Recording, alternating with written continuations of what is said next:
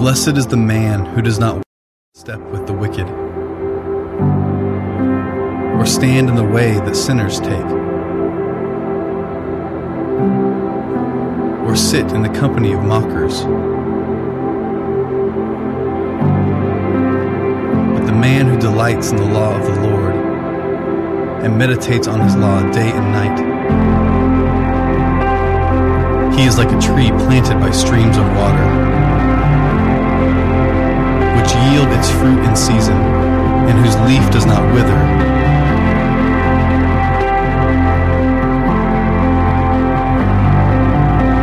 Whatever he does prospers.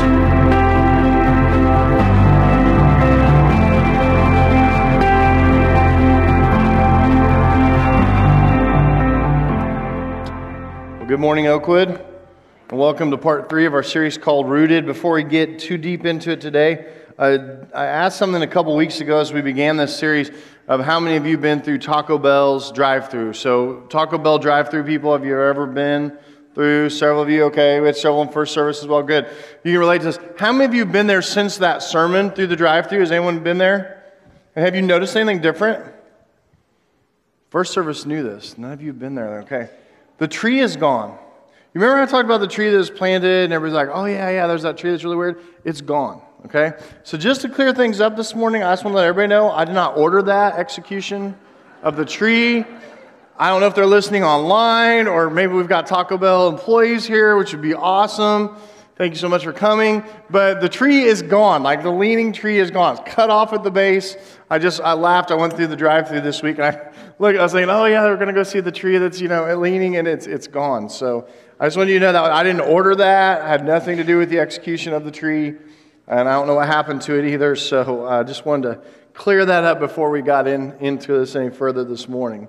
But no, seriously, uh, just want to welcome you. Glad you're here this morning, part three of our series. And uh, last week, we, just to bring up speed, last week we started talking about the uh, four types of soil that Jesus taught about us in Mark 4. So if you have your Bible, turn to Mark 4. That's where we're going to be uh, for the next several weeks.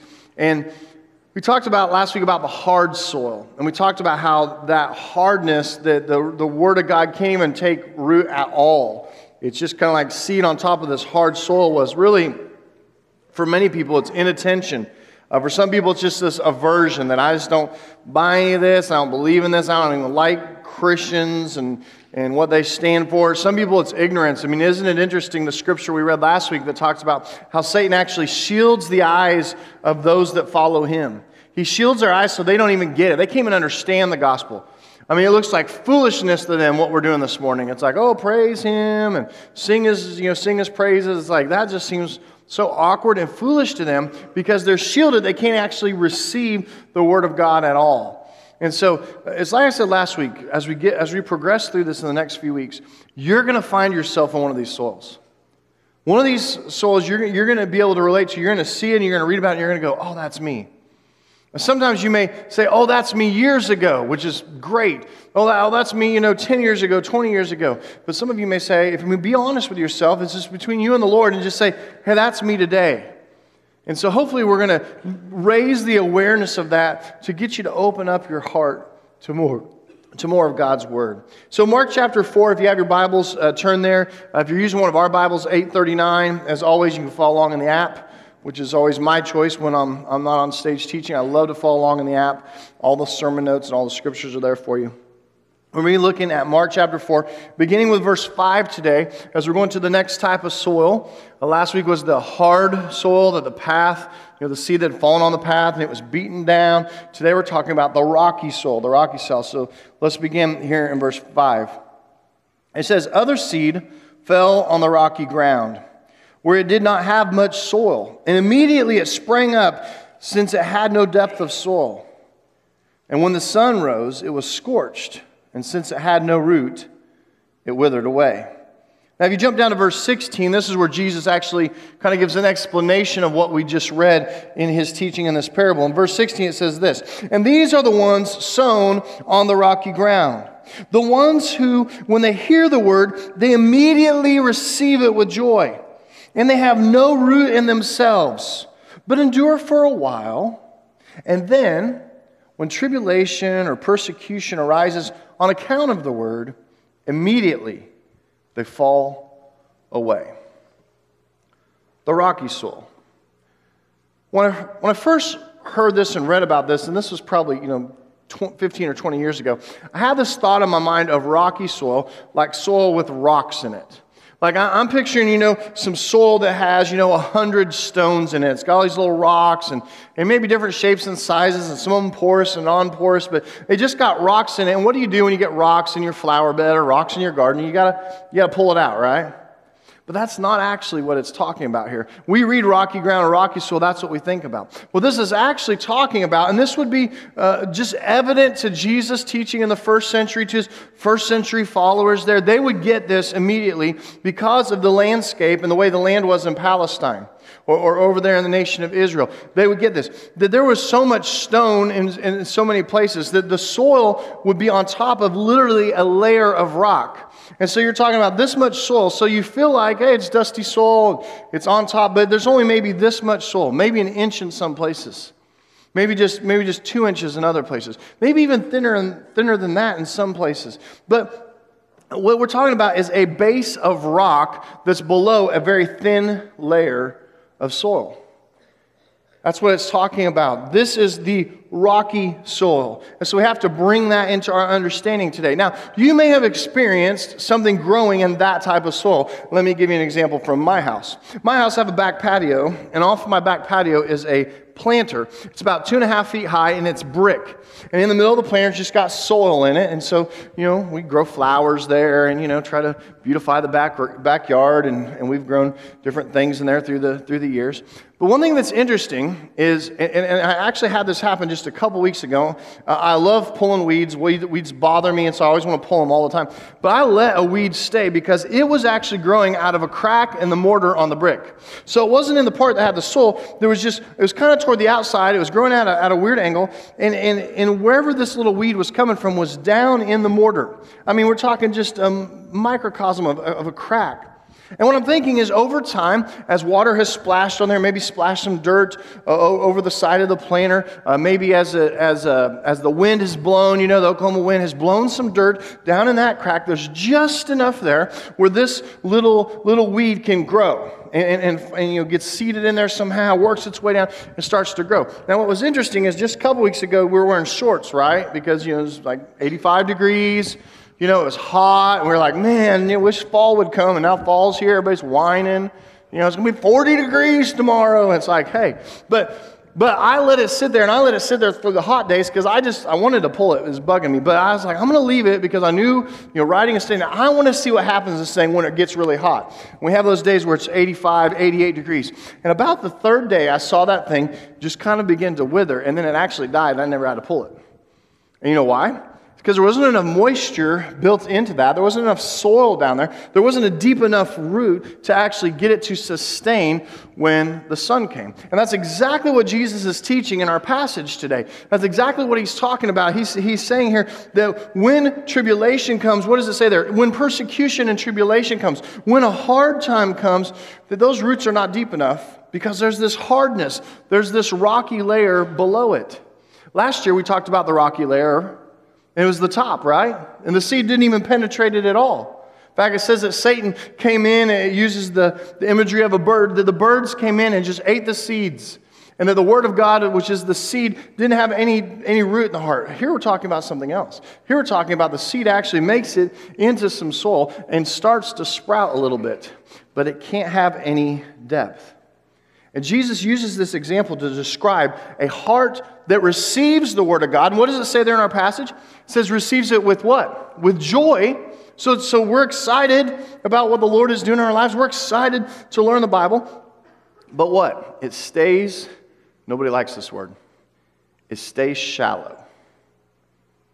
Shallow. No deep, no depth, no deep rootedness in it just stays shallow. This type of soil represents a heart that I would call an emotional hearer. Someone that listens to the Word of God and they kind of get excited. In fact, they'll even accept the truth and they'll accept it with joy. But they do not understand, they do not contemplate, maybe they don't even think about the price that may be paid for being a genuine follower of Jesus, for being what we would call what? A true Christian. And it seems that when it begins to cost something, when a time of tribulation or persecution comes, when it costs me something personally, then it seems like that faith begins to wane. There may be this great enthusiasm at the beginning. It may last several days or maybe even weeks, or I think in some Christians it, it, lasts for several months. But when the difficulties begin, when it starts to cost us something, when the enthusiasm wanes and the joy disappears, there's no deep root. And Satan attacks against the work of the word, and it's not just directed toward the first hearing of the word. That's what we talked about last week when we first hear the word, but this is someone who's heard the word more than once. You know, last week it was immediately swallowed up. This one says, no, no, no, it's not immediately swallowed up. It actually begins to take roots. But the roots are not deep enough to sustain. Even after a person has heard the word and received it in joy, Satan does not does not, you know, lay down and say, oh, they've accepted the word now, so I've got to leave them alone. No. No, he likes to amp it up. He wants to do his best to take that away, to bring this person to fruitlessness to bring this person to a place where he can kill off the work that God has started and that the Word of God has started in their heart and in their life. And just because Satan is not able to keep everyone from responding to the gospel or the Word of God with joy doesn't mean that he gives up on those people. Doesn't mean that he just says, oh, I'm just going to, you know, go away. Now, I got to thinking about this, and, and how do we describe this for today, 21st century? What does this look like today? And, and, I think of a lot of things, and, and you have to understand, I'm looking at this through my pastoral lens as someone who's in the church and, and knows lots of people.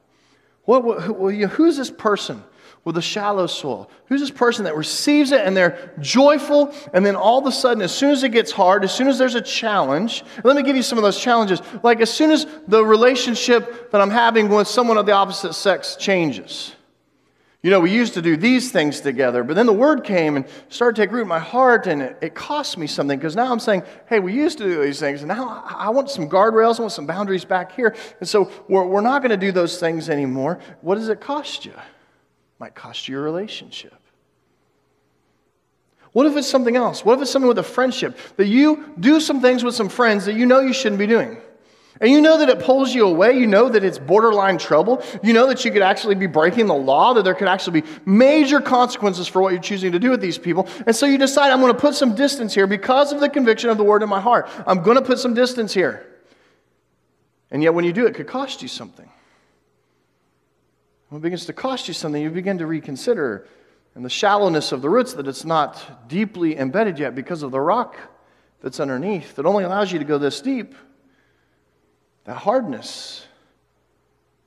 You know, maybe it's compromising at your job that you know there's this job that you're supposed to do and you're supposed to handle the finances a certain way and you're compromising. It's just a series of small little things. But what do these people look like exactly? I, I see these people come into our church. In fact, in fact, I think they come into every church.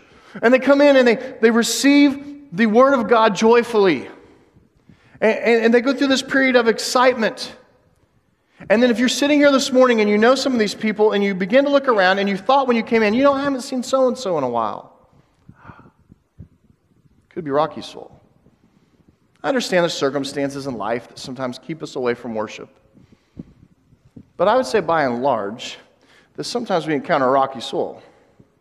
Something got real in somebody's life. Something got hard. It became hard to follow Jesus my spouse, my husband, or my wife, they don't want to come with me. Yeah, I received it with joy and it began to take root and I was excited. And then when the hard times came, when the tribulation and the persecution and when it became harder to follow Jesus, the roots just weren't there to keep me in. Sometimes I, I, think about that. We have people come to church and maybe even get baptized, maybe even join the church, and then nine months later they're gone. Is it a shallow root? Could it be some rocky soil? Could it be that there's some, some more depth that needs to be there and some brokenness of that hard, rocky place underneath the soil? It's great that they have soil to at least plant and start a work in with the Word of God. But what needs to happen next? What's going to happen when God calls them to sacrifice? To sacrifice something. To give up something that you love for something that you should love even more. What about when that day comes? Maybe you're at that place. And maybe today you say, I can relate to this. I feel like I might be shallow in my soil. And so Satan takes that word away. Before it even gets, and I'm even going to say a foothold, I'm going to say before it gets a toehold, Satan takes that word away. Rocky soil initially receive the word, but don't have the depth to sustain the growth and the work that God wants to do. And at the first sign of trouble, sacrifice, persecution, tribulation, or a cost, it seems like the heat comes and they just wither away. What are some things that we can do to help with that? What are some things that we could do that would help prepare the soil? To, to get rid of some of the rockiness and, and the shallowness of our soul. I'm going to share just three things with you this morning out of about 10 that I wrote.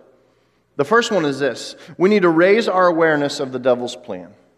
We need to raise awareness of the devil's plan. Now, I'm going to share a couple verses of scripture here with you. I want you to understand from the New Testament, I could share a hundred verses with you no exaggeration. I could share a hundred verses with you that talk about this very thing.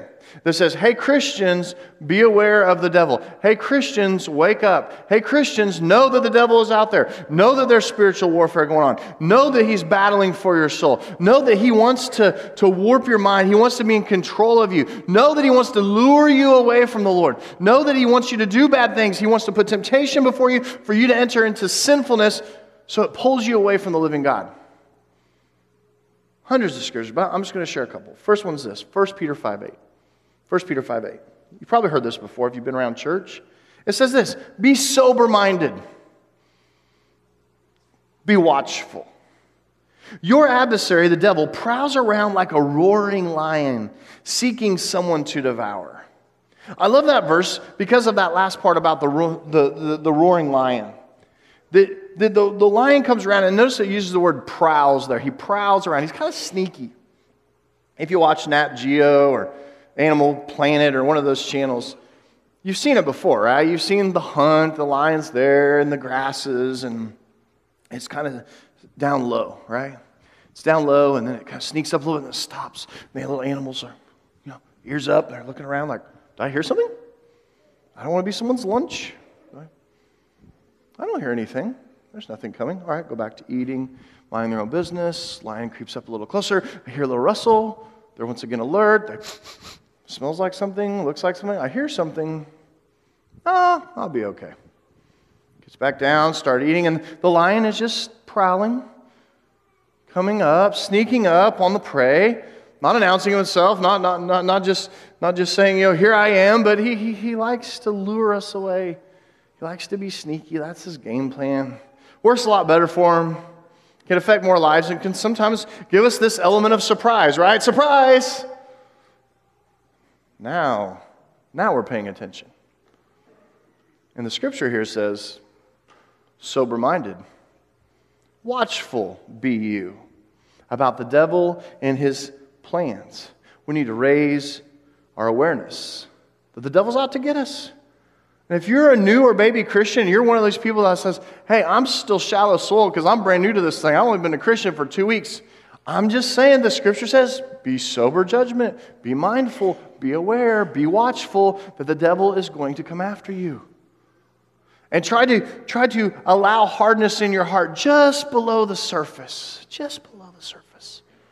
Good Christian soil on top, hardness just below.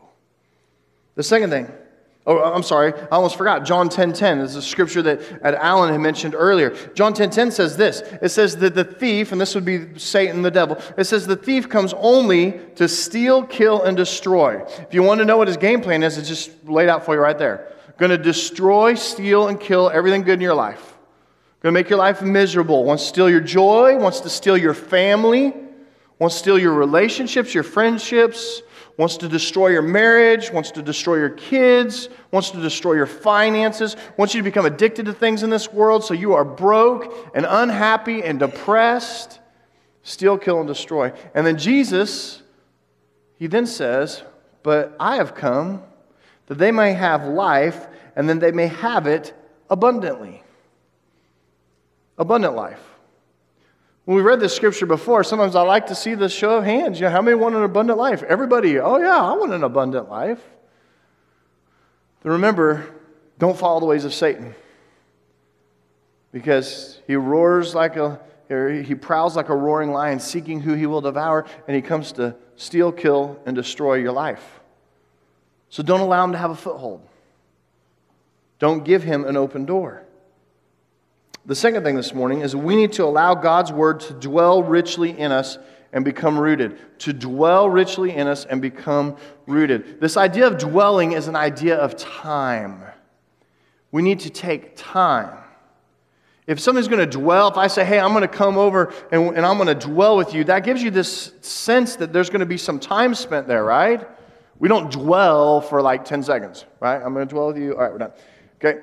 It, this is something that is going to take time. And, and it talks about this in, in, in, Scripture. Look at this, Colossians 3.16. It says, Let the word of Christ dwell in you richly, teaching and admonishing one another in all wisdom, singing psalms and hymns and spiritual songs with thankfulness in your hearts to God. We have to allow the Word of God to dwell richly in us if it's going to change us and if it's going to become more deeply rooted. You see, Satan's plan is, and we saw it last week, is to have the birds come in and eat the seeds. It's here when you got the tiny little roots and the little baby things, it's to come in and mess it up. Have the sun come out and bake that thing to a crisp so it dies and it withers away, and there can be no good fruit produced in that plant. That's his game plan. That's what he's after. And if we allow the Word to dwell in our hearts richly, begins to break that rocky soul. When we allow the Word of God to dwell in us richly, it's like fertilizer and water and sunshine. Not the kind that kills you, it's so hot, but no, the good stuff that produces growth in your life and growth in your heart. We need to allow God's Word to dwell richly in us and become rooted in Him. The third thing this morning is we need to get accountable relationships in our lives. Accountable relationships in our lives. Now, the verse we just read in Colossians 3:16 says the word of God dwell richly in you, teaching and admonishing one another. It doesn't say teaching and admonishing yourself It says teaching and admonishing one another. So there's this idea that there's relationships here. Look what it says in verse 16 and 17 of our, of our passage in Mark 4. It says, And these are the ones sown on the rocky ground, the ones who then hear the word immediately and receive it with joy. And they have no root in themselves, but endure for a while. And then when tribulation or persecution arises on account of the word, immediately they fall away. You know, I wonder what if the rocky soil hearts had some solid Christian friendships in their life? What if they had some people that would ask them the tough questions and say, "Hey, how you doing in your walk this week? Hey, how you doing in your faith? Have you have you been in the word this week? Have you been in prayer this week?" Could that help grow roots deeper? Could that help break up rocky soil to allow for God's word to become deeper in our lives? If you had that to look forward to every Sunday morning, that you had that Christian brother or sister that would actually come to you and care enough about you to interfere in your life. Oh, I know we're private Christians, private Christians. Uh, stay in your lane, private Christians. You know, don't, don't talk to me, private Christians. Hi, yes, yes, everything's fine in my life. Yeah, private Christians. You know, but but what if somebody actually interfered in our lives a little bit? What if somebody cared enough to ask a question like, "How are you doing?" No, don't say fine. How are you really doing? How's the walk? How, how are you doing with your walk with the Lord? How are you doing in your Bible reading? How is the Word and the seed of the Word of God being put into your soil this week? Are you struggling with the temptation? Is the devil on your back doorstep about to enter in? Keep the door shut. You need this in your life. You need someone to pray for you. Someone who's going to be real with you, someone to ask questions. I've learned it through the years. I kind of used to have this tendency to want to pull over and be a private Christian. But what I've learned through the years is I have some friends, I have some spiritual brothers. Some of them are 87 years old. I need my 87 year old brother. some of them are my, my elders, and some of them are 60 years old, and some of them are only 44. Some of them are out of town or out of state because sometimes I just need to be able to vent a little bit. But I know these guys were going to turn me back the right direction. They say, Eric, I hear what you're saying. I feel your pain. I understand your heartache and your hardship. But you, are, are you looking in the scriptures? Have you prayed about this? Not like a one sentence prayer, but a season of prayer about this? Are you really seeking out the will of God? Are you really understanding? Look what it says Hebrews 3 12 and 13. It says this Take care, take care, brothers, lest there be any of you an evil and unbelieving heart, leading you to fall away from the living God. Notice what it says there with the Lord, falling away that any of you would fall away, leading you to fall away from the living God. But exhort one another every day. Don't wait till Sunday to make that call. Every day, exhort each other every day, as long as it is called today, which is speaking to urgency. It's saying this is real and this is urgent. This isn't something you want to let go on. You don't want to let strain go on. You don't want to let somebody that you haven't seen in church for a while just go on. You don't want to say, oh, I'll give them three more weeks and then I'll call them. No, no, no. no it's saying as long as it's called today, let's exhort one another every day, as long as it's called today, that how many of you? That none of you, that none of you may be hardened by the deceitfulness of sin. And I love it. He could have said that none of you be hardened by sin. That's how he could have ended it. But what does he say there? That none of you would be hardened by what? The deceitfulness. Why? Because Satan's a liar. He's crafty. He makes things that aren't good for you look good for a time and a season and get you kind of whetting your appetite and you start to think about it more than you should and then you start to justify it a little bit and then sometimes you do it and then you make an excuse for it and now we're trying to justify it on the backside because I already did it and uh, sin is deceitful.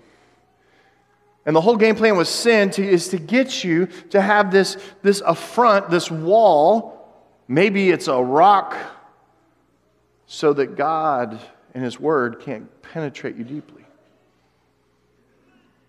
And I love what it says there that we are to exhort one another every day as long as it is called today. Take care, brothers, then, lest there be any of you with an evil and unbelieving heart that would lead you to fall away from the living God. We need accountable relationships in our life. We need brothers and sisters that love and care about us enough. And some of you don't have that because you are so closed, you will not allow it. Some of you won't allow it. I'm, I get it because you're so messed up. I mean, let's be honest. I was like, man, if people knew my stuff, they'd be like, man, I don't know if I want to be his friend anymore. I don't want to know if I'd be her friend. I, I know their marriage. I thought their marriage was solid, and man, I heard all this stuff, and you know, I, I really thought that they were a good friend, and, and you know, well, I thought they had all together. I thought they were really holy and pure, and we need accountable relationships. That none would be hardened by the deceitfulness of sin. That's why we exhort. That's why we pour into each other. That's why we love one another. That's why it's going to take all of us as family to live out the Christian life. Now, I want you to understand, I want to be clear this morning that God, and, and, and I'm not calling you to be someone's Holy Spirit, that you're going to be the conviction in their life and their heart. You're not called to be someone's Holy Spirit. That's not what God is asking you to do. But you can, you can be a voice of truth and a source of encouragement to someone in their walk. I think it works two ways. You got to allow it in your own life, and then you got to go do it in someone else's. If you're sitting here this morning thinking, I don't have either, maybe that's your next step to following Jesus. As we close today, I want to point out something in verse 17 at the very beginning. We've read it three times, I think. We'll read it again. At the beginning of 17, it says, And they have no root in themselves. Did any of you read that and go, what does that mean exactly? They have no root in themselves. You see, I think sometimes professing Christians have no root in themselves. They're actually professing faith from something else or someone else. Some of us, we have our root in our parents or our family. Some of us, we have our root in our Christian friends. Some of us may have a root even in a pastor. Some of us have our root in enthusiastic surroundings of a church, church body. Sometimes, and there are many more, whose religion must be sustained by some type of enthusiasm or excitement. Seems like, you know, if they were baptized one day and it was in boiling water, the only way they can get excited is to have boiling water again. And then we begin to wither away because we weren't really ever rooted in the Word of God. The religion that was born in us was just mere excitement, which died when the exciting feelings went away. And it's hard. It's hard. I think sometimes rocky people, they, they may be under the misunderstanding that God's going to make their life great, that He's going to take all their problems away, and they'll never have any issues. There'll never be any more suffering. And then when those times come and the sun starts beating down, what did it say in verse 16? Wither away. You know, earlier we talked that we need to be aware of the devil's plan. And I want to end this morning by making you aware of God's plan. We can be aware of the devil's plan. We know what he wants to do. We know his end game. We know what he's about. But I want to make you aware of God's plan. God's plan this morning. Because God has a plan too, and God's plan is better than Satan's. You see, from the beginning, you need to understand just a little bit of background. From the beginning, Adam and Eve in the garden, when sin entered the world, death entered the world. And upon death entering the world, God made a rule and He said, hey, if there's sin, something has to die. Something has to die. And the blood of that sacrifice, the blood of that death, will cover the sins. And then what you see what we get in the Old Testament, right? You read the Old Testament, what do we see in the Old Testament? We see these animal sacrifices, right? We're going to take this lamb, we're going to sacrifice it, and its blood's going to pour out on this altar, and then we're going to burn it up. And we're going to do it with a ram, we're going to do it with a goat, we're going to do it with pigeons, we're going to do it with all these different animals for all these different things because the blood's going to cover sins. And then God says, hey, we're going to do this once and for all because these people are so wrapped up in their sin.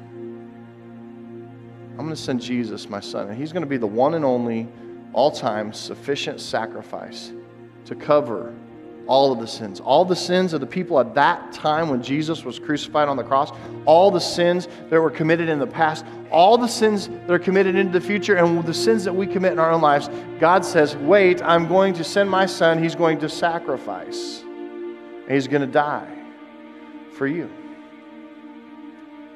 So that you can live for Him.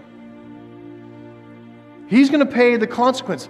He's the one that's going to make the sacrifice. He's the one that's going to be tortured for your sins and your transgressions so that you can live for Him. So that when the seed of the Word comes, it can fall on this soil that is rich. This soil that will come that doesn't have this hardness just below the surface. This, this soil that's going to make and produce such a harvest and fruitfulness. It's Jesus. And I want you to understand this morning, because I know some of you feel like you're so far away from God that, man, I, I just feel so far away from God right now. I just, it doesn't matter how far you feel away from God. It doesn't. It doesn't matter what you've done. You probably have a list. God will forgive all those sins. And the same power that resurrected Jesus from the tomb, that brought him back to life, that resurrected his life, is the same power we have that'll resurrect us from our lives of death and, and sinfulness and raise us to walk in newness of life. I love what Romans 6 says. Because, because the Apostle Paul says, What shall we say then? Should we go on sinning so that grace may increase? And he says, By no means. He talks about how we died to sin. How can we live in it any longer? And then he talks about baptism, the beautiful symbolism of baptism, that you are buried Just like Christ was buried in the tomb, you are buried in the waters of baptism. And when you come out of those waters, it's a symbolic washing away of sin. And he, and he says there in Romans 6 that you are raised out of that baptismal water to walk in newness of life. Why? How? How? It's going to turn your soul upside down. How? How does he do it? It's the power of God and the grace of Jesus and the love of God forgiving our sins and setting us in a place where we can become rooted and there's going to be great fruit produced in our lives. All we've got to do, all we've got to do is understand that we need to turn our life over to Him.